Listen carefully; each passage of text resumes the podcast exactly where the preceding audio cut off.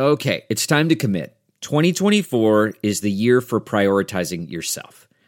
Begin your new smile journey with Byte, and you could start seeing results in just two to three weeks. Just order your at home impression kit today for only $14.95 at Byte.com. Byte clear liners are doctor directed and delivered to your door. Treatment costs thousands less than braces, plus, they offer financing options, accept eligible insurance, and you could pay with your HSA, FSA.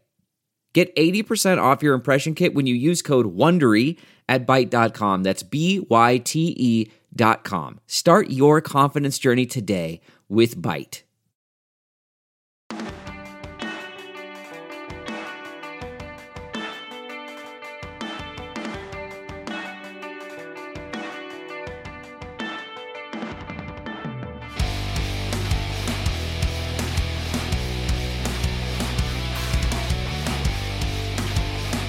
What is up, everybody? Welcome to another episode of the Bootleg Football Podcast. Uh, once again, for the first time in a long time, actually talking about draft season. Uh, it has been maybe the wildest two week free agency detour that I've ever seen. Uh, we were doing a, podcast just on free agency news. We did a live stream, and we still maybe only touched like 30% of all the moves that happened. Um, I didn't want to completely take up all of draft season doing podcast after podcast about quarterback trades and you know edge rushers signing in new places and all that kind of stuff. So we'll probably hit everything that we didn't talk about in our kind of comprehensive offseason reviews team by team. So if we didn't get a chance to hit on what you want us to hit on, stay tuned for the summer. We're going to have very very long discussions about literally every single move that happened from January until I don't know August. So uh, for now, though, still draft season, and we want to finally get back to our uh, our ten gem series. We we got to do offense now. We did defense like a month ago at this point, and then got sidetracked a little bit. But we got uh, ten great gems on the offensive side of the ball to talk about today. But uh, before we get to that, EJ, buddy, how you doing? And uh, what are you drinking tonight? Just hanging on by my fingernails. It's draft season. tons of work to do and and it's really hard not to look up from tape and go who got traded where? What? Like why? Oh, wait what does that mean? Oh and then go back and put your head down and keep focusing. So it's uh it's busy but it's good busy and like you said wildest one i can remember ever in terms of once the cork was out of the bottle to use a very recent metaphor uh it just all bets are off and everything started to change. A lot of shifting around the league in ways that we haven't seen before. Um, not certainly all concentrated in one little two week period right before the start of what's been a pretty wild free agency as well. So, uh, no, looking forward to 10 gems on offense. Uh, one of my favorite series that we do. And, you know, great players in every draft up and down the board. So looking forward to it. It's going to be fun, but yeah, it's the it feels a little bit like we're starting a very long sprint to the finish.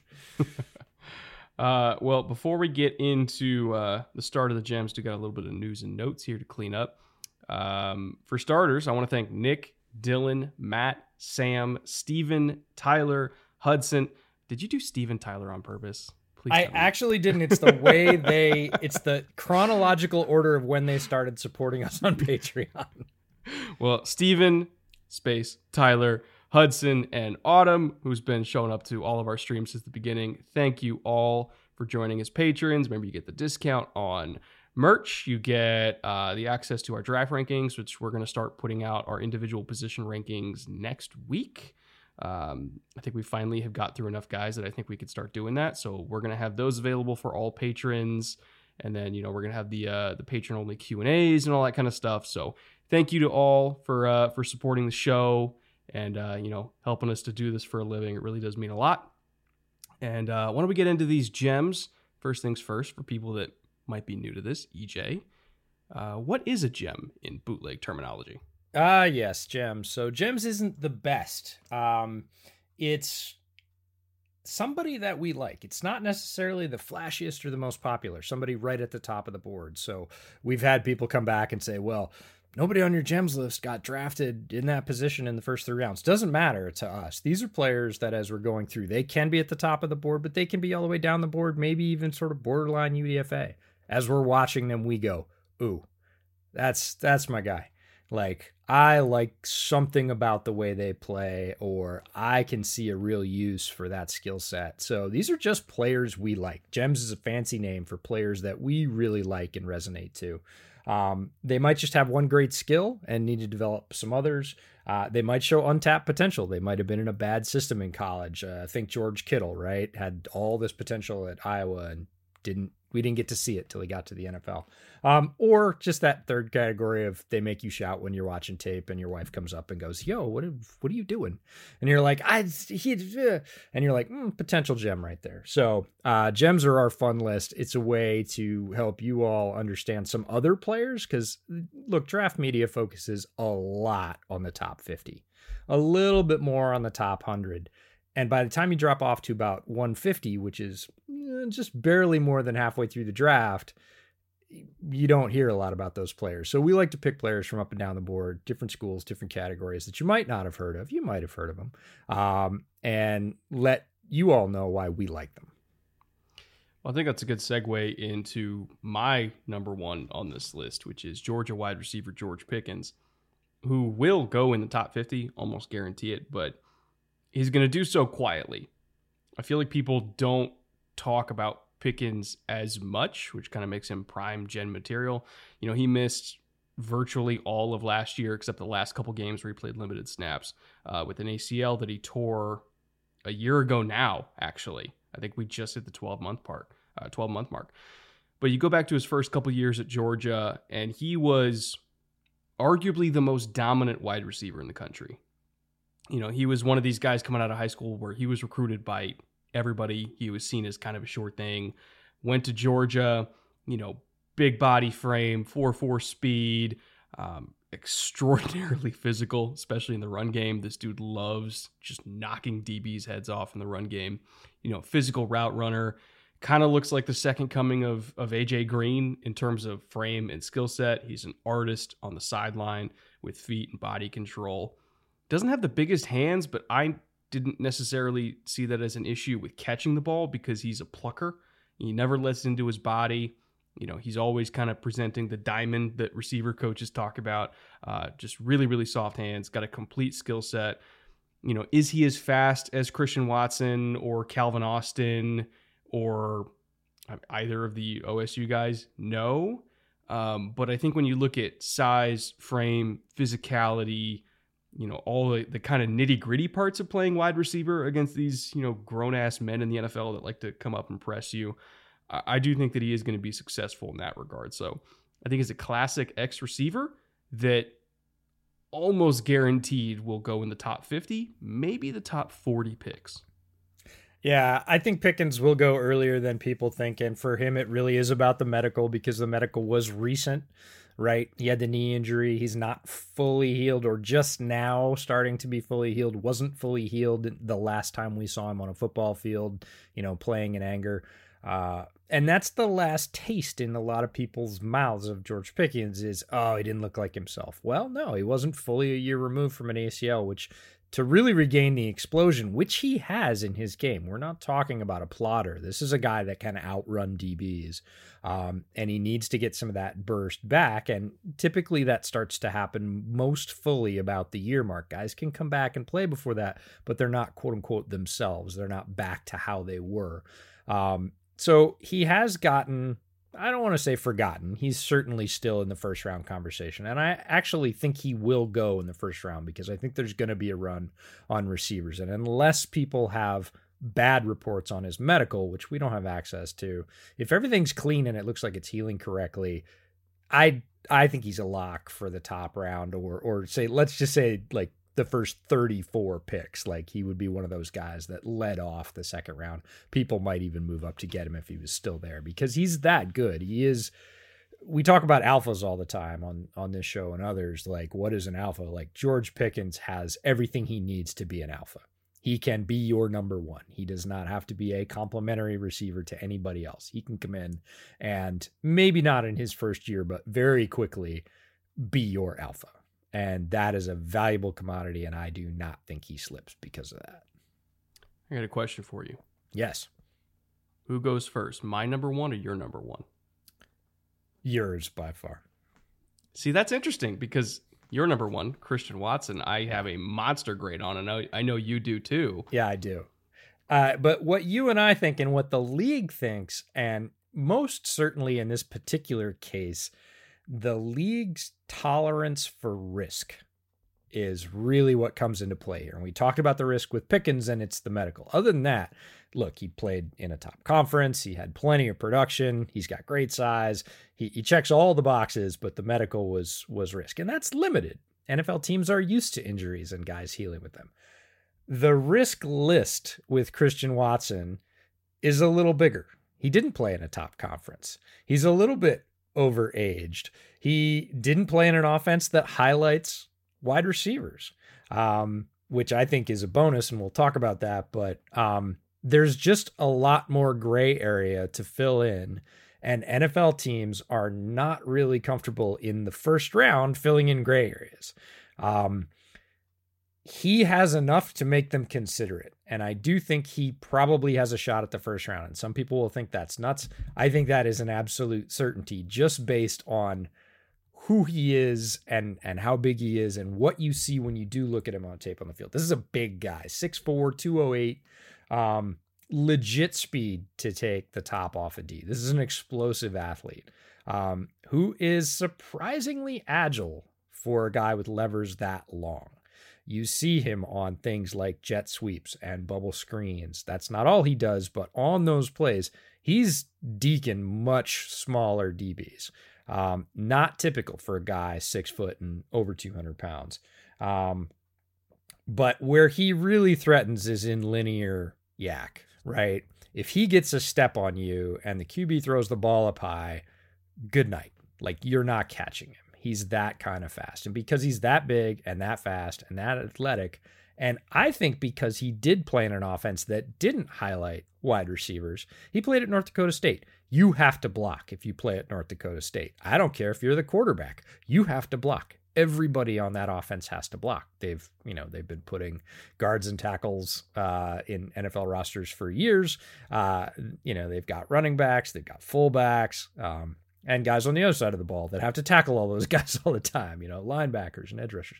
Like that's North Dakota State's game. So when Watson wasn't running routes, he wasn't one of those guys that could go out and just play patty cake on the edge and get away with it. And believe you me, there are a lot of those guys in this draft that do not like to block, didn't have to, basically had to run up to the DB and touch him, and that was good enough in the film room. Watson's out there on the edge using all six four of that frame, being aggressive, turning his shoulders, dropping his hips, um, because he had to be to play on the field. And then in those limited shots that he gets, you really get to hold your breath. When they throw the ball up to him, it's like, oh, he could go. Like that's it. When you put the ball in the air to this guy, he could go. And that's why NFL teams are going to take a chance on him. And I just I think if you if you put him on a team with a quarterback that that allows an offensive coordinator to be confident in the vertical pass game. I'll say it in a diplomatic way. yeah, you're talking about the Mahomeses and the Herberts of the world, or the Russell Wilson moonball. Doesn't you, matter. Oh, if he goes to the Chargers at 17, it's over.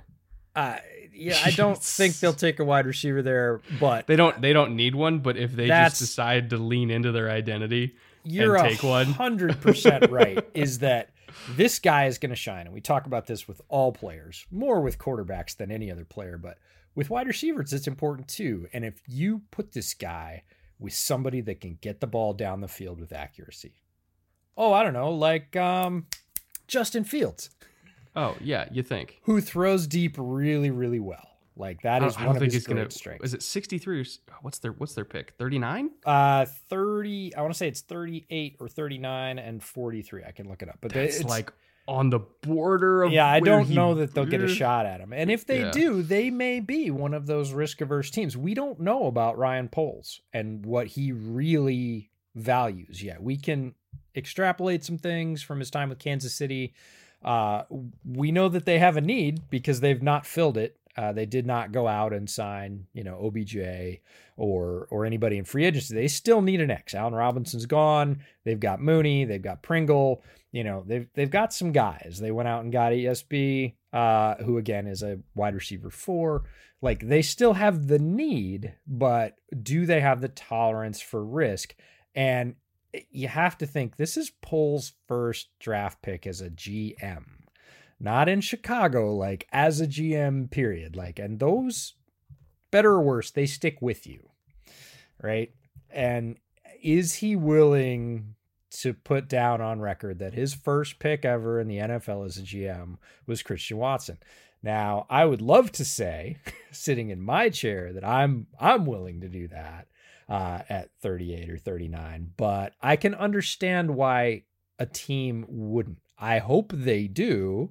Um, if it's Pickens or him, I would see them going with Pickens. But if Pickens is off the board and Watson isn't, it's gonna be really tempting. I'll understand if they don't do it, but I will always have a little piece of me that will say, "Oh, you're not gonna like what you see when he goes to play with Burrow or Herbert or Mahomes or anybody else that can get the ball down the field." Um, you're gonna be sad, especially if you have to face him. I just I see a guy who showed up at Senior Bowl against some of the best DBs in the nation and did not lose a rep. I those guys always leave an impression on scouts and GMs. Happened with Terry McLaurin.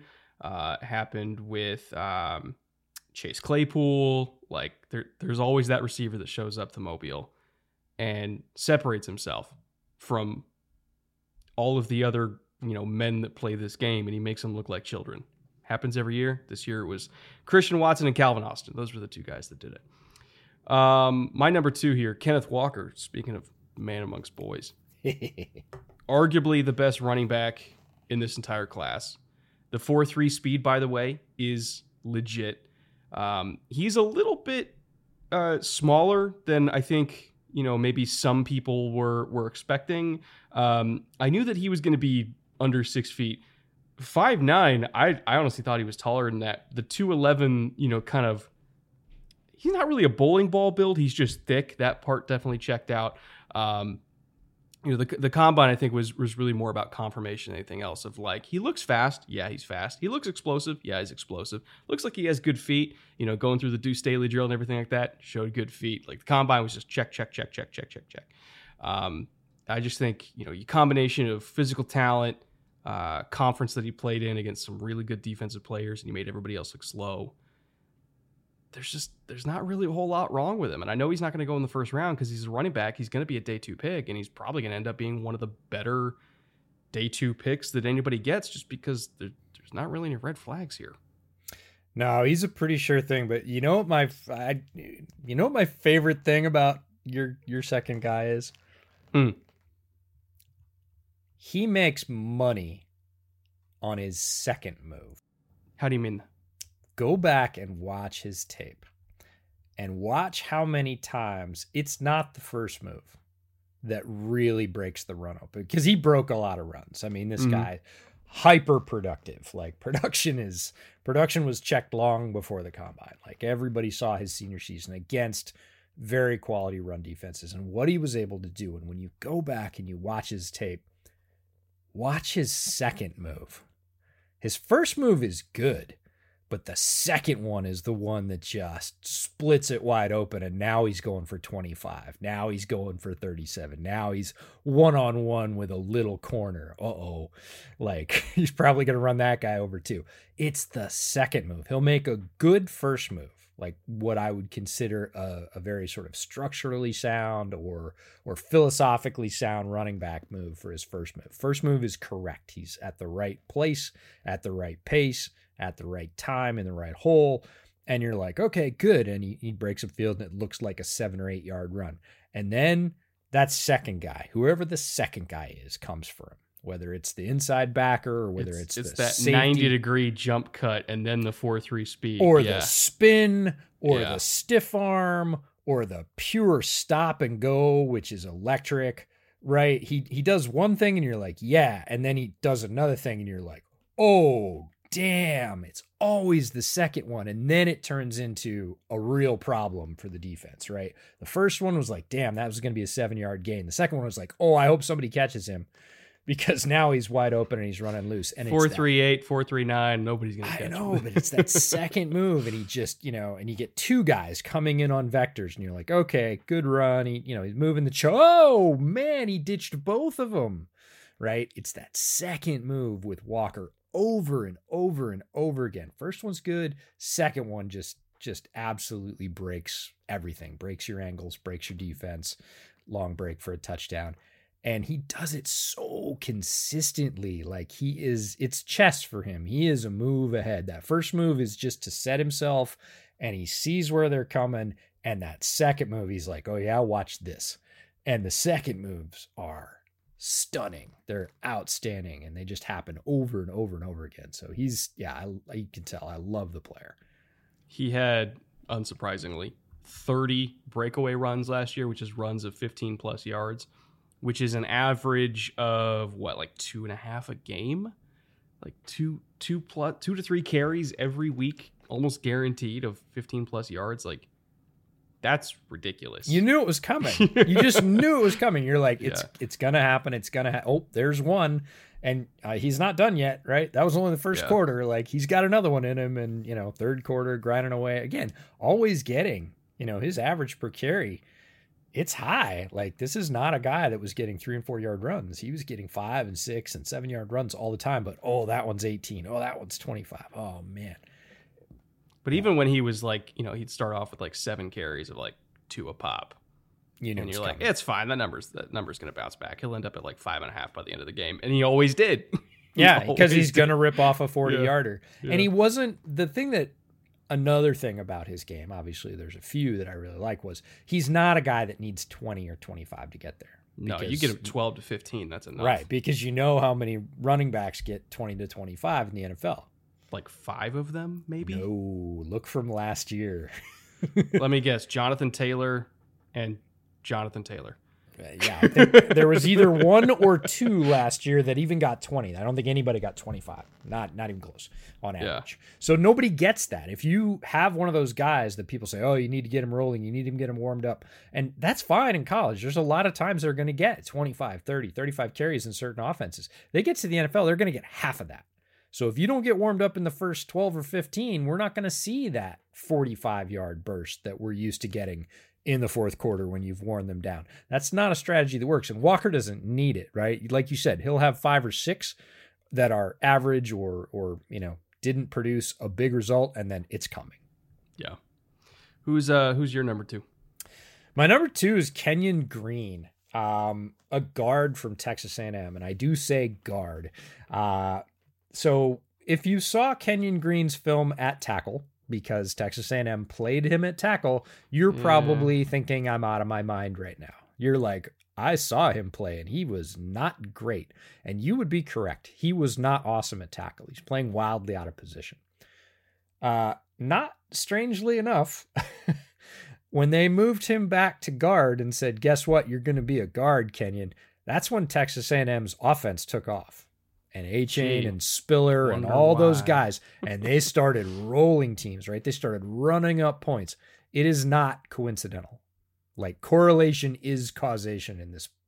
Like Kenyon Green is really really talented on the inside and i'm going to say this and i have i have checked this theory uh, with our buddy brandon thorn because i thought i was maybe a uh, you know brandon knows a lot more about anybody than i know about offensive line um, and so i was like i don't know i was watching his tape i was like i feel like i feel like he might have the most natural athletic talent of interior offensive linemen in this draft now Hmm. Notice, I didn't say he was the best or that he was even going to be the best.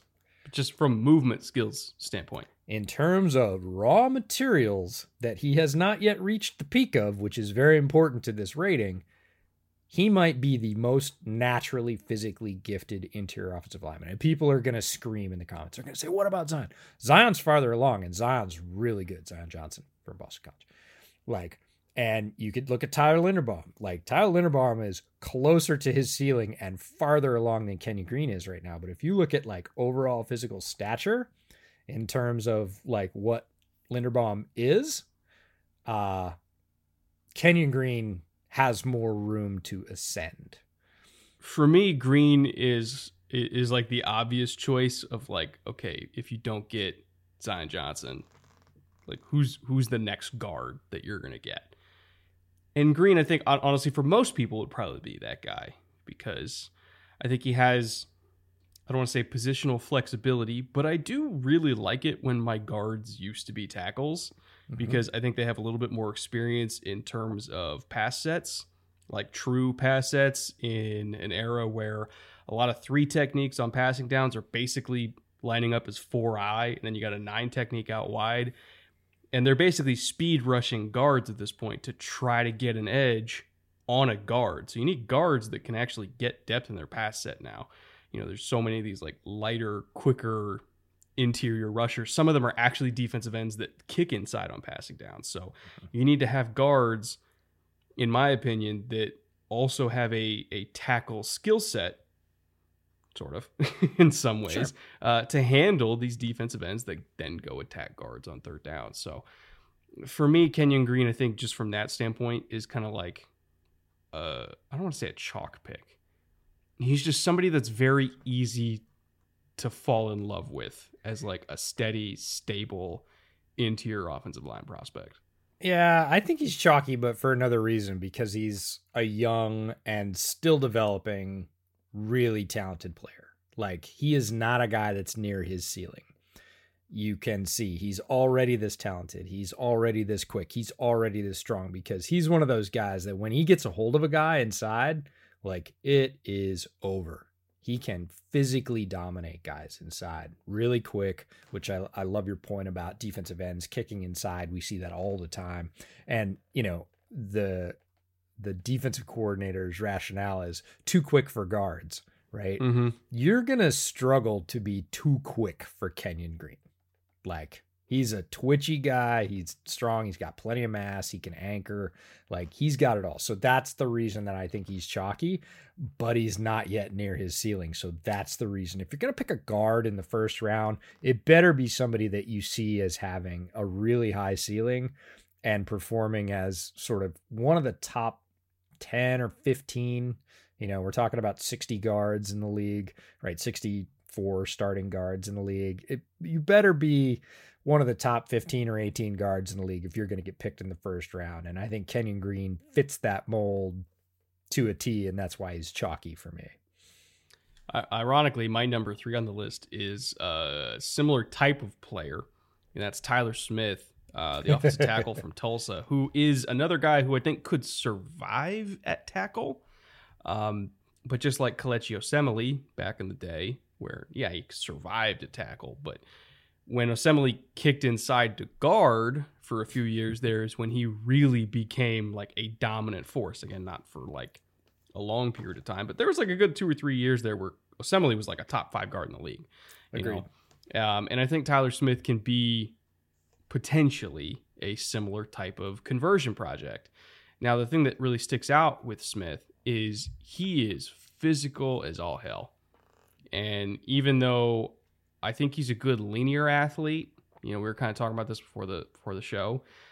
I don't necessarily think he's got uh, what's the technical term hip swivel yeah. to handle you know like NFL caliber speed rushers. You know your T.J. Watts, your Myles Garrett's, all those kind of guys like that. That kind of speed and bend would give him an issue as a tackle. But you kick in somebody who's that vertically explosive, kind of going forward, and somebody with you know 34 inch arms and a nasty demeanor and tons of strength. You kick that into guard where he can just kind of more rely on short setting people and, you know, really getting his hands on on guys immediately, not having to take a pass set like five yards deep and then get hands on.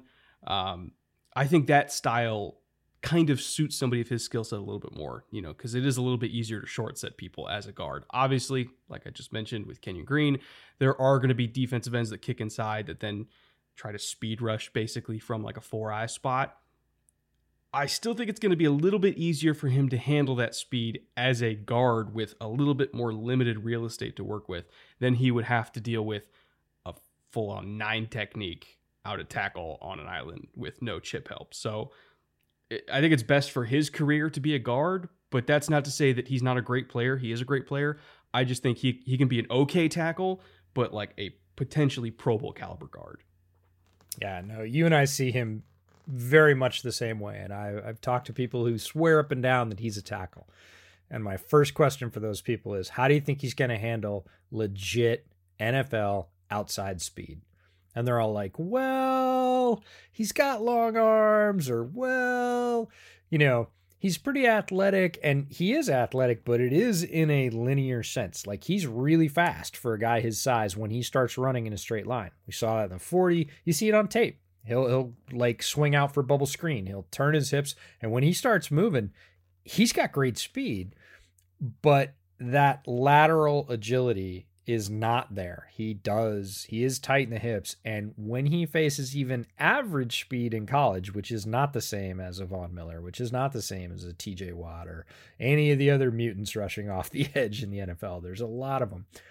He bails immediately he gets to his second kick step, maybe, and just opens. Yeah. Right away. And that leads to some really soft outside edges. He doesn't correct particularly well, so he can get cross faced if he opens, because he opens so quickly, and then people go back across him and he doesn't have the wherewithal to turn.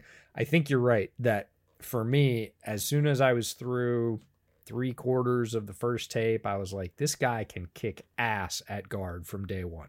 You slide him inside. You have those huge arms, those really strong hands. And to my point, when you're getting that four eye speed rush, he's got 34 inch arms and his grip strength is off the charts. He can literally one arm those guys, even mm-hmm. in the NFL. He can just reach out and snag that guy and then turn the rest of his body. And you might say that's not great technique. No, but it'll work. it'll, like, it'll do because he can make that happen.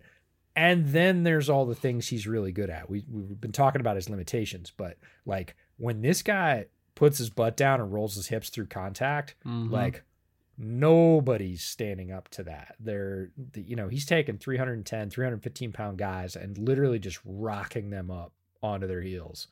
When he makes contact, he is so powerful. And again, very good linearly. So if you want him to even on an inside zone play, like get to the second level.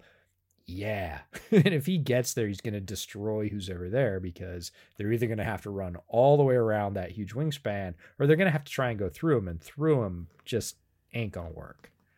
Yeah. I just, I, I don't know how high he's going to go because I think every team is going to see him way differently. First round.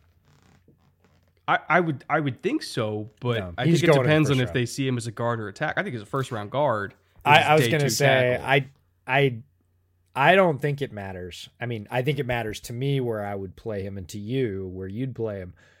I think Tyler Smith goes in the first round, and anybody out there shaking his head saying he shouldn't, well, you, you can say that. But what I'm saying is it's not necessarily what I would do.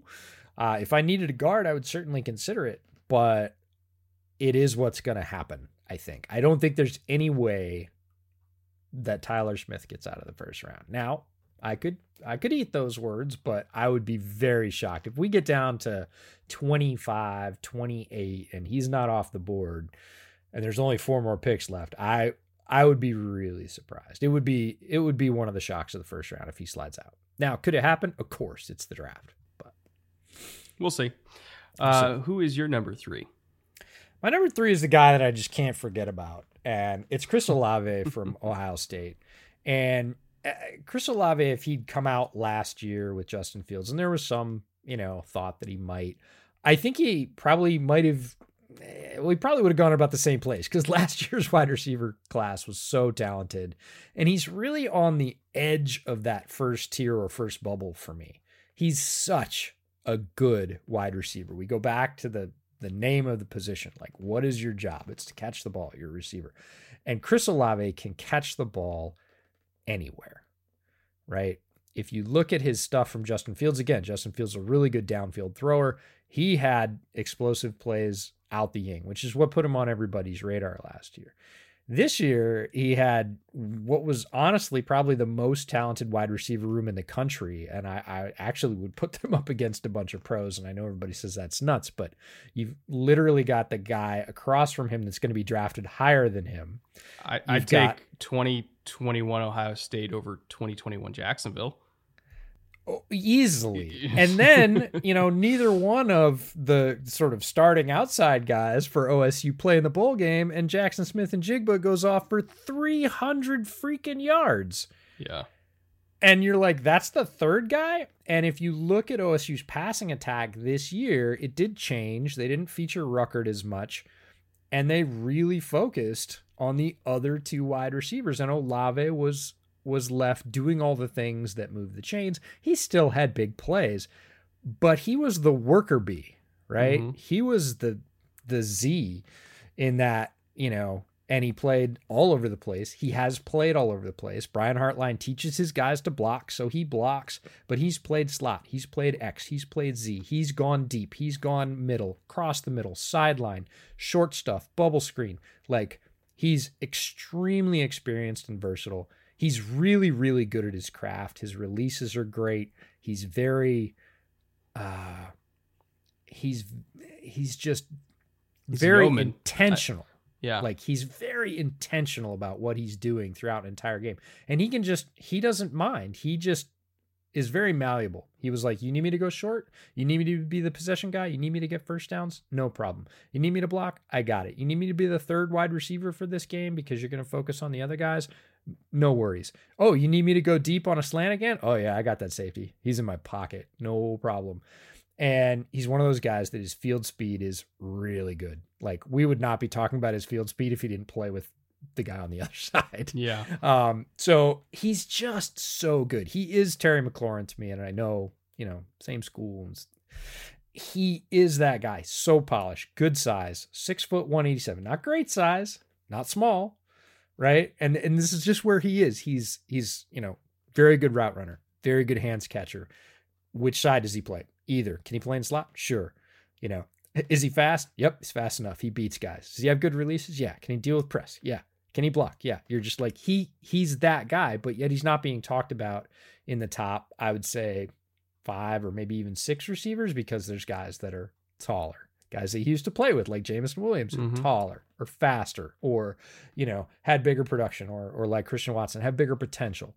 Um, but Olave is a pro right now. Like he's gonna plug in, be somebody's number two right away. And that is not a knock. That is not saying, oh, he's not an alpha. He is a custom made, ready to go pro number two wide receiver that will come into the league and be productive year one and just continue to be productive because he's he's such a good football player. So I couldn't leave him off the list. I just kind of pulled up my my little scribbles for uh for wide receiver rankings. Yeah.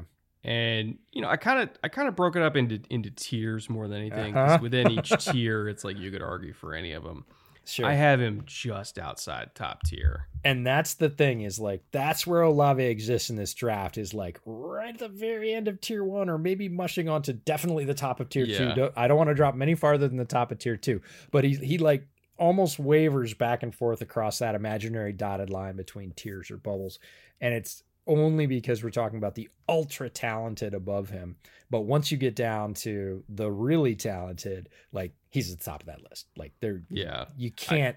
I, ha- can't. I have find him in that like that that like God, the top of tier two for me. It's like Olave, Sky Moore, Mhm. Calvin Austin, Treylon Burks, Jahan Dotson. and I would take Olave before all those guys. Like Uh, You- I- no, no I question. would not fault you at all, but it's like it's a it is such a jam packed tier where it's like I, I- I you agree. could argue any of them, you know, just oh yeah, I love you want. I love Moore, and and we we both love Calvin Austin for a different role. But in like, if I had a more sort of well, let me be clear. If I was the Chicago Bears and my receiver room was bare, and I had a bunch of roles I needed to fill, Fields to Olave. I I can go pick Olave and put him anywhere. So if I want to move Mooney into the slot, or if I really think Mooney's the Z and I want to run Olave in the slot, no worries, right? If I want to run Olave at X because I don't really have an X and he can get by there better than Byron Pringle and Mooney, like fine. Olave could play X for a year. he'd be fine, right? Is he going to be the huge threat that DeAndre Hopkins is? No. Is he going to be a super productive X in a in a pro style offense? You bet. So he's one of those guys that it's like there are certain guys in this draft that are like you're an X, you're not anything but an X, or you're like Calvin Austin. Do you want to play Calvin Austin at X or Z in most NFL offenses? Not on most. Well, here's downs. the thing. I I do think I'm in the minority here. I yeah. do think Calvin Austin can survive at X, but I would prefer he be at Z. You know? Yeah. I, I want Calvin Austin in the slot because he's so oh, slippery. Yeah, yeah. And, you know, he's so good there. It's kind of like the argument we just made for Tyler Smith. Like, yeah, he could be an okay tackle. I, I actually think he has a major liability at tackle, but he could be a decent tackle. He could get by there, but he could be a really good guard. And it's like, yeah, you could play Calvin Austin outside. I I think there are limitations there. I want him in the slot. Um, anyways, Olave is just he's kind of scheme and team agnostic as any receiver in this draft. You can just put him anywhere. He's going to be great. Yeah. For me, my comp is Tyler Boyd with like a little bit more gas, which that's that's somebody you could put anywhere. Yeah. And Tyler Boyd's a really damn good player who's going to be in the league for a really long time. Yeah, and nobody's at, ever going to complain about Tyler Boyd being on their football team. No way. No, I've got him a tick above that, but I I just love him as a football player. I think he's really really good, um, and I love the fact that he adjusted his game for what the team needed. Um, that said a lot. There's uh, wide receivers are not known to be the most um, ego friendly people in the world. Oh, like they have chill, a, man. He's they so have a chill. lot of pride, and yeah. if you say, "Hey, we're not going to feature you because we're going to take this guy that's younger than you that hasn't kind of earned it or doesn't have seniority," he didn't outwardly at least he had no issue with that. And he went out he did his job he was productive he didn't sulk and he made the most of every opportunity and did it add up to as much as his previous season? It didn't but when you go back and watch the tape like it's not one of those guys that dropped off like oh he regressed. He didn't regress he played a different role. Yeah. Uh, you mentioned terry mclaurin and my this is lofty i know my Terry McLaurin comp in terms of like skill set and uh, you know not quite size, but it's close. Is Bo Melton from Rutgers? You know these these forgotten Big Ten receivers that you know don't have the production that they should. To be honest, like Bo Melton was trapped, and I, believe me, I I sat through a lot of shit watching these Rutgers skill players that were really good that got let down by I don't know, Rutgers in general. but you know, they have a running back Isaiah Pacheco who's really really good um, and he's going to be a value guy either late day 3 or as UDFA for some team. He's super fast, super physical. Um, Bo Melton was another receiver that got massively undervalued in my opinion because of the offense he was in. The quarterback not very good. The offensive line not very good. The the scheme they were running was as simplistic as you can possibly be. Like it it was a bad situation and this dude showed up every week. You know, he's got legit 4-3 speed that shows up on tape. He gets behind guys. Um, and there were some errant footballs, many errant footballs thrown his many way. Errant footballs. Um, you know, they used him in the run game. They used him in the return game. He is dynamic with the ball in his hands. Fantastic route runner. I mean, phenomenal route route. Like I think he has the same bag of tricks that the Ohio State guys do, but I think he's got a little bit more lateral juice to him than than even Chris Olave. I think Olave is smoother, but I think Bo Melton, like when he puts his foot in the ground, like he goes. Mm-hmm. And so I think he's got a massive, massive ceiling. I have him in the same tier as Olave. And again, you can order them however you want. When they're in a tier like that, it doesn't really matter. But I think Melton has a legit shot to go somewhere in that Sky Moore range on day two, where it's like, if you miss out on the Ohio State kids, Bo Melton's pretty damn good consolation prize. Good route runner, good speed, you know, can play all three, all four downs really when you count his special teams versatility. Use him in a variety of ways. He's a good kid. Dominated at Senior Bowl practices. Like he checks a lot of boxes. I think he's going to be a really good pro, a better pro than a college player, to be honest. I fully agree with the better pro than college player. That's that's my take as well on Melton. You know why I think Melton's going to slide in the draft? Because he went to Rutgers. Kinda, mostly what you said. In that uh, it's Rutgers' fault, right? He's going to be a guy that I think you know scouts and wide receiver coaches are going to look and see the same thing that you saw, that I saw, that a lot of people saw, which is wow, this is a skilled, talented wide receiver with great physical attributes. You know, 38 inch vert, like like you said, mid four threes. Like this guy's got everything you'd want physically from a wide receiver. But when it comes down to that, let's say third round pick, where he's probably Mhm. going to be, you know, I think other position coaches are going to be able to bang the table a little bit harder for guys that played in bigger conferences, maybe better schemes that had a combination of better competition, more production. Well, I mean, Big Ten is like the second I understand. conference. Now, But- maybe better teams. Yeah, you yeah, better teams. better teams. like, but it's I think when you get down to, and these are the discussions that people are going to have in draft rooms. This is nothing against Melton. This is uh, the wide receiver coach is like, I love Bo Melton, and I want him, and I want our third round pick. And you know, the GM's like, great. And then he goes to the offensive line coach, and he's like, you know, hey, we need a whatever guard tackle. Like, who's your guy? And he's like, this guy's still on the board. We had a second round grade on him he's you know it's harder to get tackles. There's wide receivers all the way down the board. Like all those things are going to play against bo melton. And it's not bo melton's fault. It's not his fault that his Rutgers scheme was garbage. It's not his fault that you know Rutgers doesn't have a ton of primetime games. Like the people that know football are going to be like, Bo Melton's a great football player. The GM's going to be like, yeah, but he's right about there's more of a drop off in tackle than there is in wide receiver if he's still there in four, we'll we'll have you bang the table again, and we'll do this with the defensive backs coach, right? Those are the things that are going to work against Melton, and they're not Melton's fault. Like if you told me you were going to take Melton in the third, I would be like, yeah, and like I just I know, and this is nothing against John Metchie. I know Metchie's going to go ahead of him, and I'm going to hate it.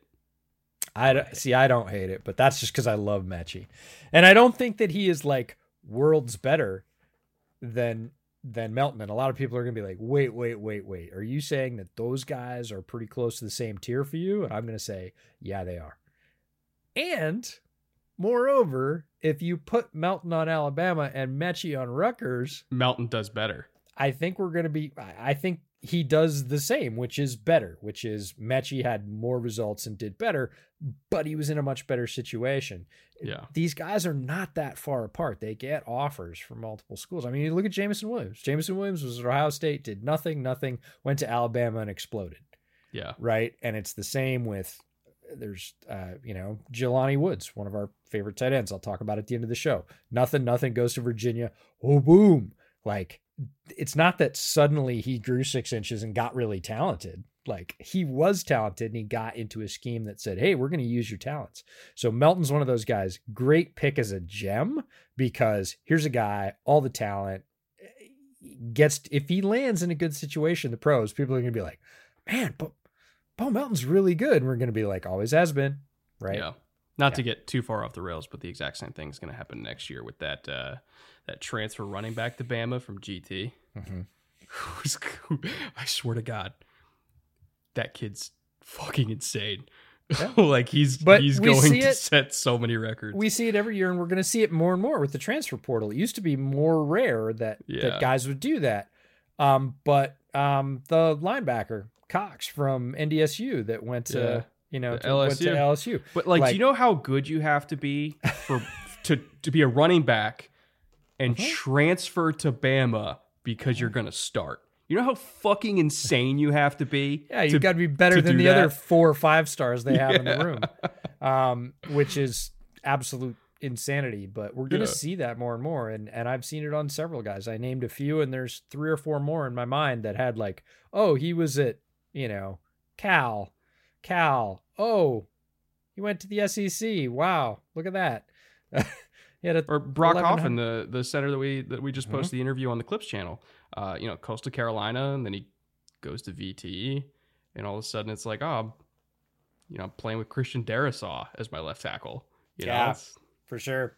No, it's uh it's really interesting um to see those to see those players. And again, it just reinforces even more what we've been saying in the pros, and now it's creeping down to college in a whole it's not creeping it's it's sprinting in college because of the transfer portal but we always say it landing spot is so important and all of a sudden in college like oh you can do that in college and not sit out for a year oh you're going to see some guys with great talent who get in the right scenario and all of a sudden boom your number four uh not a transfer but did play running back in the sec for four years which is more rare than you think these days.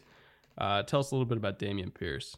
Yeah, Dameon Pierce is a guy that we actually uh, watched some highlights of when we were at Shrine Bowl. We were we were killing some time, and we were we were doing a little Senior Bowl prep, and pulled him up on the TV, and we had we watched some defensive tackles, and then we are like, oh, we should watch running backs, and pulled up four or five guys, and Dameon Pierce was one of the first guys that I was like, damn, like that guy has pro skills, right?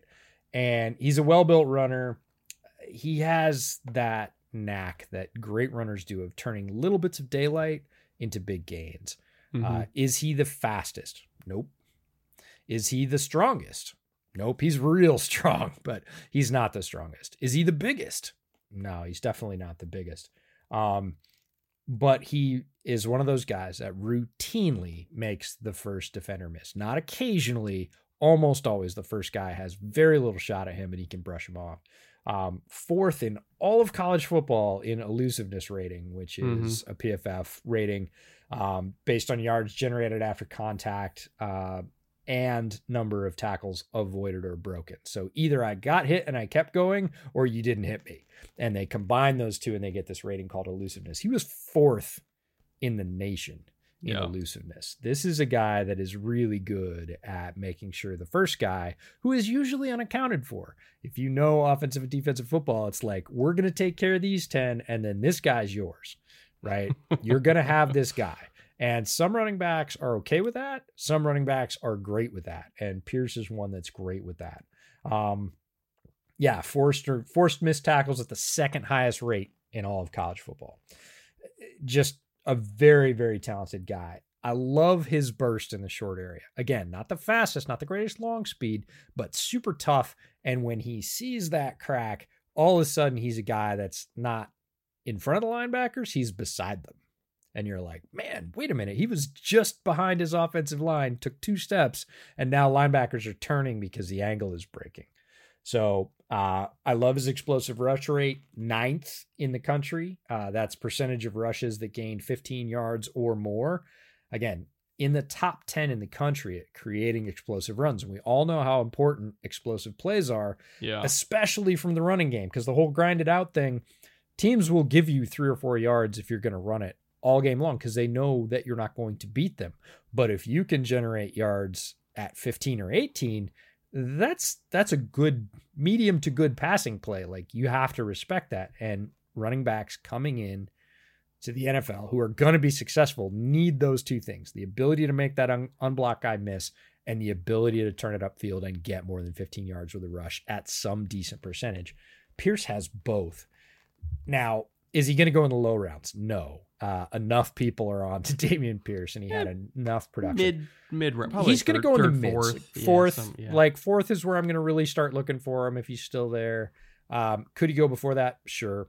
Uh, if he goes any point after that, right? If he slips to the fifth, he's a huge value. Hell yeah. And if he gets later than that, just because of positional devaluation of running backs, like run to the podium. This is a guy that we always say don't pick running backs high. If you see him there anytime after the mid fourth, like by the mid fourth, I assume he's probably going to be off the board. If he's there after that and you have a slot and you need a running back, put Dameon Pierce in your running back room because he's going to provide you with skills that are going to help your team win, even in the modern NFL. So, the thing that really just stands out to me is efficiency because, as you mentioned, his, his missed tackle rate or missed tackle force rate or force missed tackle rate, whatever the terminology is.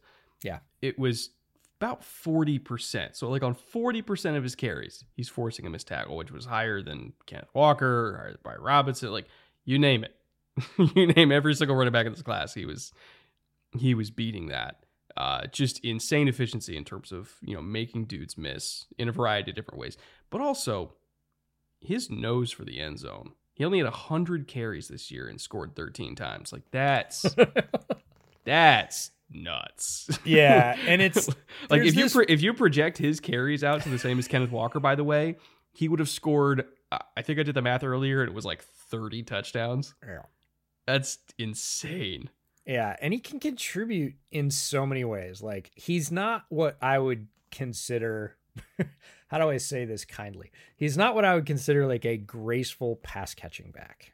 He's not one of those guys that's ever going to remind functional. you of like Yeah. Marshall Faulk, but he's more than functional. He's like he can really hurt you on like uh, what I'd almost call a wheel seam. Like it looks like he's going on the wheel, and all of a sudden, because he's very sudden, he'll stop and go right up the hashes, and he'll make this kind of ugly contorted catch. But he makes the catch, and then he bowls two guys over going into the end zone, and you're like, oh, it wasn't the prettiest play, but man, he scored. Um, and it's that stop start, the ability to run guys over, the ability to run around guys, the ability to be more than functional in the passing game, like hurt you if you don't pay attention to him. And that again is a skill a, a modern running back needs because if a guy's like, uh, you know, the way we thought of Leonard Fournette for years before the past two years, right? Yeah. Where yeah. like he can catch a swing pass, but other than that, is he really going to hurt you? And like if you watch the way teams defend him, no, nobody nobody was worried about it before Tom came to town and went, "Hey, I think you can catch." Um, but Pierce Pierce can come to the league with all of those skills. He's one of those guys going to get drafted, like we said, fourth round, fifth round, right in there. And you know he's going to come out, and if he gets the opportunity, if the guy ahead of him goes down, he's going to be one of those guys like D'Ernest Johnson that comes in, and you're going to be watching some random Thursday night game, and you're like, Dameon Pierce had 105 yards rushing, 35 yards receiving, and two touchdowns, and you're like, who's Dameon Pierce? And you're going to go, oh yeah, oh, that Bootleg guy on my something about fantasy bench that that I didn't play because I'm didn't an underdog player. Oh yeah. man. Um, my number five, keeping on the running back theme, we've had a lot of running backs tonight, but I, I couldn't, I couldn't do the show without him because everybody knows I love him. And that's Pierre Strong Jr. from South Dakota State. Uh, I talked earlier about um, Kenneth Walker leading the FBS in breakaway runs with 30, so 30 runs of 15 yards or more. When you also include FCS, Pierre Strong tied him at 30. Like he's just as dynamic. You look at the 40, I think it was like 438 versus 439. Like they are both speed demons. Strong is built very differently. Uh, a little bit taller, more slender, a little bit more of an upright runner kind of when he gets going. Um, he's not Eric Dickerson, but he has kind of an Eric Dickerson running style, I would Mm. say, like a Darren McFadden kind of. They, they're both like that upright slasher type. Um, but he's a natural fit in his own run game. You know, some people kind of compare him to Raheem Mostert, and I could see that as well. Like Mhm. again, you get him in that you know that that wide zone scheme where he can stress defenses to the edge and then you know plant that foot and get upfield. I think he's a perfect fit for that kind of stuff. I really wish that Miami didn't sign a million running backs because he would have been a perfect fit there.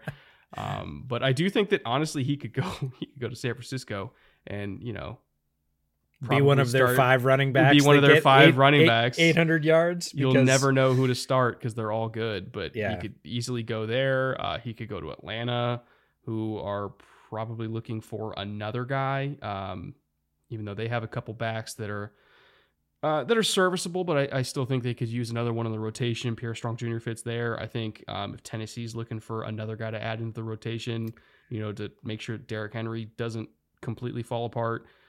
Pretty much any like zone team, I'm Yeah. down. thing I love about Strong is he was one of the guys at the Shrine Bowl that I was really excited about seeing. Was the first thing. Um, he was one of the guys that I was like, I always had to say, "Oh yeah," and Pierre Strong. People say, "Who you're excited about?" And I just I took that as a known, as a kind of like absolute gimme, and I had to remind myself, no, he's one of the top players here, and I fully expect him to go off and play really well, and he did. And I had to force myself during the week to put out a couple tweets. Nope, Pierre Strong still kicking ass and taking names, like just like we expected him to. But I don't want to overlook the fact that yeah, he looks to be one of the best running backs here, and he is fast, and you see that on tape. But he's elusive. He threw up a lot of yards, and he can do it inside and he can do it outside. And if he adds any little bit to the passing game, you put him again in that scheme that you were really looking at. I had a little sort of inkling of, hey, maybe in the late rounds, Buffalo will grab him. Mm. Right. And, you know, they went out and signed Duke, who I also like and and adds that third element to the running room. But I was like, maybe, maybe Beane, you know, and the and the Buffalo scouts that were at the Shrine Game are gonna be like, hey, Pierre Strong in the sixth would look really good next to you know the couple of hammers we've got because it brings us something else. So I I too am looking for him to get that fit, but he is one of those players that because he didn't play at the biggest school, um, because he didn't play against the best competition, if you weren't sort of paying attention or you're not into the draft, you didn't hear his name. You know, I heard his name a lot last summer. Like he had a great, great junior. He's gonna have a great senior year. Like just he's just gonna keep chugging along. And then it was like, yep, he's coming to Shrine Bowl. Super excited, super solid player. And I think he's one of the guys that's hitting the NFL at the right time for his skill set. You look at guys that maybe were his size um, with his skill set maybe 10 years ago, and you're like, ah, I don't think they would have been that effective, right? And now you're like, oh, it's perfect. You know what's crazy about him? So he's from Arkansas Hmm. and won like player of the year Yeah. In 5A in Arkansas. Mhm. And I'm like, he didn't, the Razorbacks didn't even look? Yeah. Like, really? You got this kid in your home state? Like, you let him get out of the South? Yeah. And, and Razorback running backs are a thing, right? Like, Yeah. Arkansas is one of those schools like Georgia, like Texas, that like they still pride themselves on getting great running backs and four of them. He averaged like 2,200 yards and like 26 touchdowns a year in 5A. in our, uh, Like, really? Nobody Yeah. in the SEC? Nobody?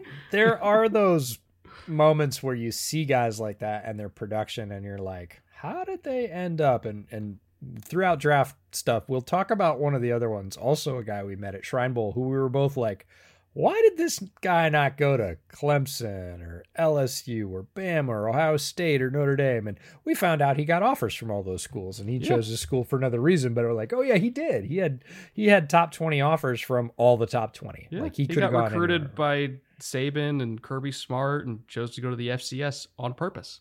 Yeah, had a different reason, and you just never know. So all these people that say, "Oh, he can't be good because of the helmet he wears," like he wears a this helmet or he wears it. He's a South Dakota State helmet in this case. Like, ah, careful. He was, you know, Arkansas's Player of the Year in 5A, and they they grow running backs there. Like he's he's a good one. So uh, I can't wait to see where he goes in the NFL. I think he is going to be productive. Again, landing spot is going to be a thing. He's not going to be a starter. He's not going to be drafted to be a starter.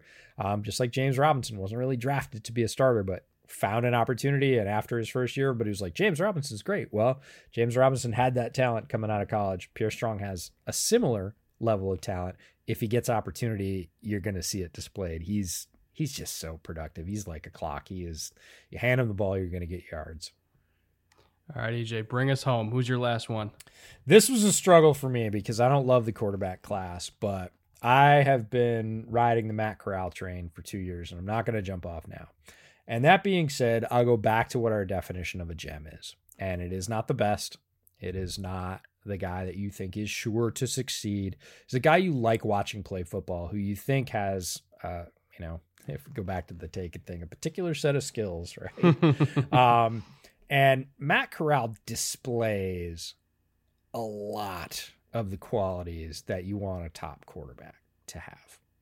He has a very good arm. Is a great arm? No, but he has a very good arm. You don't have to worry Mhm. about his arm. Is he accurate with the football? Yes. Is he on time? Yes. Is he able to read the entire field? Yes, he is. There are multiple, multiple reads uh, from the last three years of him reading the football field, going through progressions. Is he mobile? Absolutely. Can play the mobile quarterback game as well as anybody. He's also a very gifted runner. He's actually a little bit too aggressive as a runner at his size. And while Mm. we're on the size thing, I want to talk about how much traction eight pounds got in draft media this year. okay. He is the same size as Zach was last year. He is Yeah. eight pounds lighter. And he wasn't eight pounds lighter by the time he got to the combine, but his listed weight was eight pounds lighter than Wilson. Other than that, his physical dimensions are the same. And we know that Wilson also played a little bit lighter at BYU than he, than, you know. Right. So people were like, you would hear over and over again, Corral, Matt but he's so slight. And I was like, I don't ever remember hearing about Wilson. He's so slight. And they are literally the same frame with it was eight pounds of difference at the time it was listed. It turned out to be like five pounds by the time he got to the combine. We're talking about five pounds, people. Like difference between breakfast and no breakfast. So And he's going to go to the NFL and eat a couple biscuits anyway, you know. like Oh, for sure. But I there are things I really like about Matt Corral, and I understand all the complaints and the things that people don't like about Matt Corral, but he's got gifts. He's got pocket feel, which is not something that can be taught. He's got great timing. He's on time with the ball. He's accurate. We talked about that. He has extremely quick feet. He will reset better than almost any quarterback in this class to get his feet on the line that he needs to be. And that is from far right of the field to I'm going to throw a bubble screen on the left. He's not one of those guys that just turns and hucks it. He Mhm. will snap his feet almost 180 degrees and get that throw off instantly. Very impressive stuff. Quick release. Those things are hard to teach, hard to coach. Um, decision making, you can make a dent in, right? And if he makes mistakes in decisions, it's not because he won't throw it. And I know a lot of people are going to say, well, yeah, you got to protect the ball. You got yeah, but there's the other thing too. And we all know quarterbacks that will see it and not throw it because they're like, I'm Mhm. going to check it down. Think about Andy Dalton last year, if we're going to go with a pro example, right? He would see stuff downfield and he would check it down. And he wouldn't take the shot when it was there. He wouldn't take the shot when he had the guy leveraged in one on one. And Corral will take the shot. And that is, again, not something you can teach. Now, you can teach him to take it a few times less per game. You can teach him to take it a few times when the odds aren't stacked in his favor, or maybe he isn't seeing the late rotation, which he missed, you know, but that is the bane of a lot of quarterbacks, including many pro ones, right? But you want a guy that will pull the trigger Mhm. the guy that will give the guy a chance and throw a good ball. And Corral will do it. And there are guys in this class that are really highly ranked that if you watch their tape, there's at least three or four times a game you're like, let it loose. Let it off the chain right there. It's open. Like that's open in the NFL. Throw it to the window and they won't do it. And they'll check it down. They'll get a three or five yard gain. Some people say, great. There's a name for that in the NFL, and it's not a term of endearment for quarterbacks. So Corral is a guy that you're not going to have to try and coach that into him, and I don't really think that that particular piece is something you can coach in. You can't coach aggressiveness in to almost any player. Either they have it or they don't. Bill Parcells said if they don't bite when they're puppies, they're not going to bite, right? And Corral will bite. He will take the shot, and I really appreciate that. Very gifted runner, but again, needs to limit his exposure. He is not big enough to run the way he does in college and the pros. He got to get down. He's got to slide. He's got a baseball background as well. He knows how to do it. We just got to again dial that aggressiveness back down because he's trying to run guys over at the goal line at 205 uh, in the SEC. Mm, not a recipe for staying healthy. So, um, but his ability to read, his arm, his accuracy, his ability to choose quickly, decide, and get the ball out of his hands, those are all those are all pro traits. Now, Yeah. I don't mean all pro. I mean, those are all traits that pros exhibit. That's what I mean when I'm saying all pro. Um, I think he's good enough to get to the NFL and get better. Again, situation is incredibly important. If he lands with someone that understands what they're getting and what they need to do, he'll be very, very good. And he could eventually, I think, be a solid starter. So Well, that's that's why I tier. think that I feel pretty confident that he's not going day one. I feel pretty confident he's going day two. And I look at the Colts after they traded away Carson Wentz. They now have the 42nd pick from Washington. That is a like dead in the middle of the range that I kind of expect him to go. But I also think it's a perfect situation because he doesn't have to start right away, and hmm. I do not think he should start right away. no. I, I think he needs he needs to sit, and I, I in particular I think I think he I don't know the guy, but I do think that he could benefit from being behind the type of pro that Matt Ryan is. You know, learning how to be a pro learning what it takes to be a franchise quarterback and the hours that you have to put in and the regimen that you need to do in the offseason and how to take care of your body and everything that goes into being the guy, an MVP quarterback with Matt Ryan and won MVP like half a decade ago. It's not even that long ago. I think he could really benefit from being behind Matt Ryan, seeing one of the best do it, you know, working under Frank Reich, who by all accounts is a great dude. Um, you know, there are some weapons there that I think you know, in terms of paying off paying off aggressiveness, uh, Michael Pittman Jr. is one of those guys that they could really pay off aggressiveness. They still need to get more, but you know, again, he's not going to be starting yet. You know, give Matt Ryan a couple years there, um, and then like year three for Matt Corral. I think when he's kind of settled into the routine of being an NFL quarterback, and you know, you add a couple more weapons in the draft and slide him in there in 2024 and see what he's got. Like I, I think I think Indy's ready to make a push with Ryan now, and then have a guy like Corral in the back burner for the future. I think it's a perfect situation for all involved. Yeah, he needs a great spot. He needs a guy like Reich or a guy like Andy Reid. Like I'm not saying that KC's going to pick him. I don't think they are. I think they're well and set, and they're not going to put a high pick into a second, you know, a second tier quarterback. And not that they should, but the same way that Reid approached Mahomes' development, sat him for the first year, said, "Look, we know what we've got. We don't want to we don't want to legislate that out of you. That's special. But we need you to do a few things and we need you to not do a few things." And it's no different with Matt Corral. Is he as talented as Pat Mahomes? No, he's not. I'm not saying that. This is a guy that I think could play his way into being say at his best mid level, probably like Derek Carr, and that's pretty good. Top twelve quarterback. If yeah, you get top, a top I mean, depending on, on, you know, depending on when you look at Derek Carr, but like, and people say, "Oh, that's a huge slam." It's not. This isn't a hugely talented quarterback class. You have one guy with unlimited potential, but a long way to go, and then you've got a lot of other guys that you're making choices about. And if I'm making choices about those other guys, and I have a situation with a good quarterback developer, um, I there's a coach that I like. I don't know that I like the situation a lot, but there's a coach that I like. I would love for Matt Corral to sit under Pep Hamilton for a year. It would be good for him. It would be really good for him, and he wouldn't not have an to ideal play. situation as you not an ideal situation. He doesn't have to start right away, right? That's not a thing. Like they've got a guy that's going to start.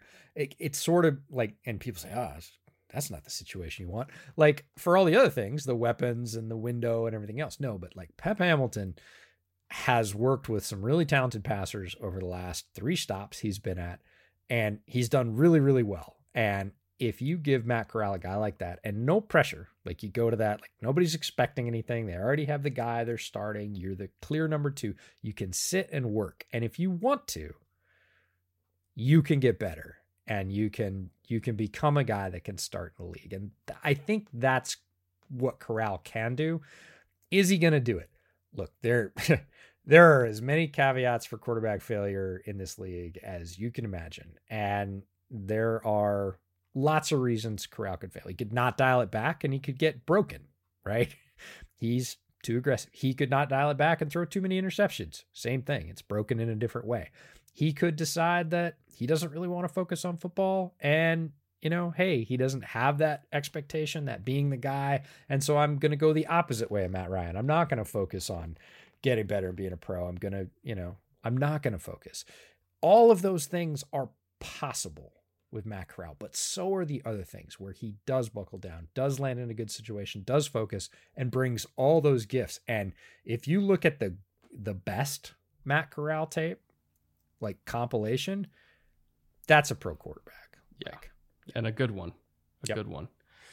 So uh, I think that'll wrap it up for uh, 10 gems for offense for the 2022 draft season. Uh, hell of a group we got here.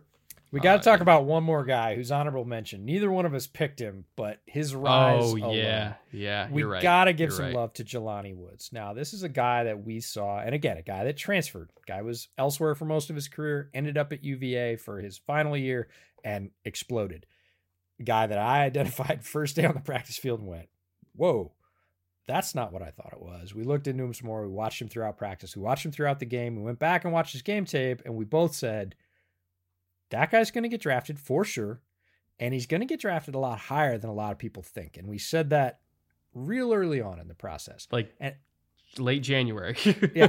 And at that point, if you looked up Jelani Woods on any kind of ranking, mock drafts, average draft position, you were talking about at best 280s, more Mhm. like 350s, 360s, as low as the mid 400s. Like clearly an undraftable player in the eyes of, of the majority of the draft world. Goes to the Shrine Bowl, has a good Shrine Bowl you start to see him sort of float into that draftable range. Now he's in the 260 range, the 250, 240 range. You know, goes to the combine. Oh, there's a big jump, right? Everybody's like, holy crap, he really can run. Wow, he's pretty fluid. He can catch. He's how tall? Like, oh, Andy blocks? Like, uh, now he's the 200s. Now he's the 170s. And it's been this, again, Jelani Woods has not played a game in four months. like, he played the Shrine Bowl game. Everybody just kind of caught up. Everybody went, whoa, super Yeah. tall, really fast, can stretch the seam, good hands. If you're going to try anything in the red zone, you're going to have to mug him because he's good enough and you got to come over his back because he's just too big and he catches well. He knows how to box out with that frame. Now he's in the 170s, some places 140s. Like that's a 150 point rise at Which minimum. means there's at least one NFL team that has him above 150. Yeah, Guaranteed. So he's getting drafted in you know the top two thirds of the picks in the draft, and he is a guy that I think will play and contribute. Is he a TE one? I don't think so. Is he like the ideal TE two? Like, yeah. yeah. he really is. So love for Jelani Woods. Sorry we didn't squeeze you into the top ten, but we love your game, and uh, we can't wait to see where you end up in the pros. Yeah. He's uh he's going to be I think one of the guys that that we uh we kind of pop the champagne when uh, when he when he goes on draft. Oh, yeah. cuz he's, Yeah. he's he's been a bootleg favorite from the beginning. For sure. But um thank you everybody for uh for listening and watching however you happen to consume bootleg. Thank you to our executive producers in the Bootleg Hall of Fame, Marat and Fitz for for once again supporting the show at the highest tier on Patreon. Couldn't do this without you guys. Um hell of a show this year. Can't wait for uh, all the other draft related stuff we got coming over the next month or so. And I think we have a very special um, draft live stream plan coming for you guys uh, pretty soon here that we'll have we'll have some details on shortly. So uh, thank you again everybody for watching and listening. We'll be back next week with yet another show. Until then, later. Take care.